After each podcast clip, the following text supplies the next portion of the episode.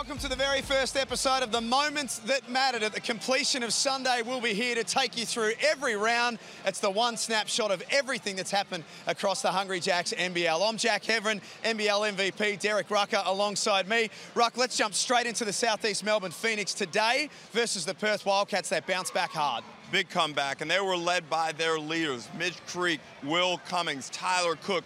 Those guys displayed the type of pride in their performances that needed to be displayed today to get this team a victory. It looked shaky early, Jack. Perth came out on fire, full of intensity. But credit to the Phoenix and their coaching staff. They made the adjustments. They ramped up the defense after a very poor defensive effort Thursday night, and they come away with a massive win in front of their home crowd here in Melbourne. And let's talk about the pride factor. They are a very proud team when you've got someone like Mitch Creek leading the way, even Mike Kelly, as new coach. Let's face it, Thursday was disappointing, so they had to show something today. And I think one of the key things is you want your team to take on the persona of its coach. And Mike Kelly was a very successful player in this league. He's a grand final MVP. He was a hard-nosed defensive champion. And I think he wants some of that. I know we're in a different era, but he wants some of those attributes to be displayed in this team, and we saw some of that today right here. They blew Perth off the map. Don't be, don't be uh, don't be fooled by the final score. This game was never close in the second half. What about the difference Gary Browne makes? Didn't play on Thursday night with a hip complaint, came back in today. They just look so much more structured, so much more organised with him leading the way when he's on top of his game and healthy, he's one of the best point guards in the competition. He can distribute, he can score, he can lead from the front. He understands how to play the game and what's needed to win basketball games in this league. He just needs to maintain good health, and the Southeast Melbourne Phoenix can beat any team in the competition. Again, I remind everyone, last year, late in the season, prior to him going down with injury, the Phoenix were in the top four and looking to make a deep playoff run. We're going to talk a lot about the moments that mattered from each yeah. and every round. I think we might have had one of our biggest moments of the season so far. Tyler Cook with a dunk on Alex Sarr. Now, credit to the young French next star. He went straight back at Tyler Cook, but in your words, that was grown man business. It was, and we see what Tyler Cook is capable of doing. We saw it up in the Blitz, and finally we saw it here in the NBL regular season in just game two. He got that pass and went up and stuck it on Sarr. But to Sarr's credit, hey, you got to go after everything as a big man. That's what the NBA scouts want to see. Are you willing to challenge? Do you have the will? Do you have the drive to contest plays at the rim? Unfortunately, he came out on the bad end, and Tyler Cook went nose to nose with him. And actually, I don't think Cook taunted too bad. Yeah. I thought Sarr kind of was trying to protect himself a little bit and say, you're not going to punk me. You may have dunked on me, but you don't get the psychological edge on me going forward. What about the Perth Wildcats? Really, really good on Friday night against Tasmania at home. That third quarter was a disaster for them. They gave up 38 points. How disappointed should they be from today? Well, I think the thing that they need to be worried about was the fact that Bryce Cotton was stymied in that quarter. He couldn't get free. They didn't find a way to create opportunities for him. And then probably some careless defensive play poor defensive decisions, especially from Keanu Pinder. We touched on it in the broadcast. He's got to be better with his decision making defensively.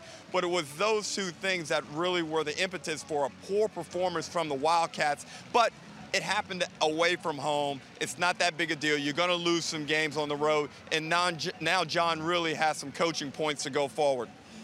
Alex Sarr, some discussion on social media. We know how passionate the Red Army are during the game about whether he should in fact be starting ahead of Jesse Wagstaff, who started on Friday, and Kristian Doolittle, who started today. What, what do you think? Should he be in the starting lineup? I think it's a game-by-game scenario. Sometimes start Sarr, sometimes put Wagstaff in there, sometimes go with Doolittle. As the season goes on, I think John Rillie will get a better feel for what's required for his team and against the opposition. But I didn't see that as being a factor in this result tonight. The Wildcats had plenty of opportunities early on to really build the lead, Jack, and they didn't take advantage. And we felt the energy shift. You could feel it changing. And once it changed, it was like a volcano erupting, Phoenix all the way. Melbourne are the only team in the competition to be 2-0 to start the NBL 24 season. Great performance first up here on Thursday night in the season opener.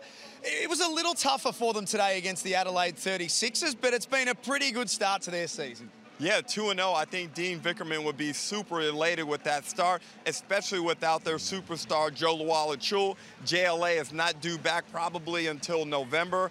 But if they can just accumulate victories, especially knowing once the Australian Open comes, yeah. they'll be on the road quite a bit. So it's vital that Melbourne United get a nice buffer on the rest of the competition, get JLA back into the lineup, and then they can really make a push. But as for now, they're getting good contributions across the board. Matthew Dellavedova is producing. He's getting good gross numbers. I think he still needs to shoot the ball a little bit more effectively in preparation for that lineup building out, as I said, come November. Yes, it is round one.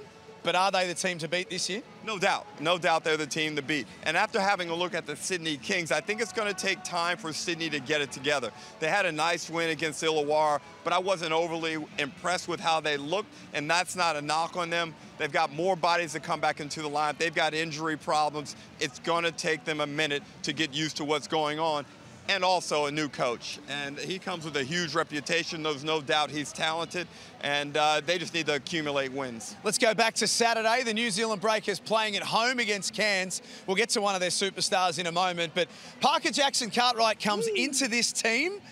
Now, this is a team without Will McDowell White at the moment, but PJC doing some big business first up. PJC got it done. He was all over the floor, steals, defensive pressure, uh, shot creativity. He's able to score the basketball, and I think he led the super coach. I think he had something like 57. Am I talking about super coach too much? Talk, yeah, as much as you want. At one point, I checked last night, and he had 57 super coach points, and that's just an indication of how productive he is. He's a real problem. He can create with the ball. He has a good sense of when to inject his scoring into the game, and I think PJC, he's going to. This is a crazy comment, but he is going to be one of the leaders to win the MVP this season. Well, how does he do that when Will McDowell White comes back? Does it work with the two of them in there together?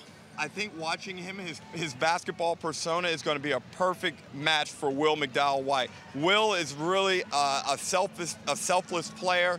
He's willing to acquiesce to what others are doing. I think the match is going to be great. Will will learn when to inject himself PJC can kind of take the lead predominantly, but Will, obviously, we've seen what he can do. I don't see any problems in getting those guys to mesh.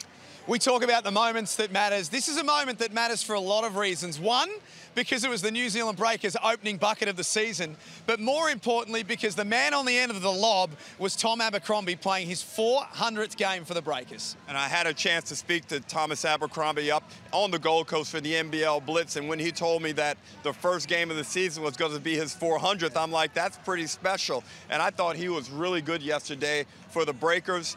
And realistically, I see him being productive all the way through. I think he plays 500, 525 games if he wants to. His body still looks good. He's productive. His shot is getting better. He can defend. And he says as long as Mody wants him, he's willing to stay there. So I, congrats to Tommy.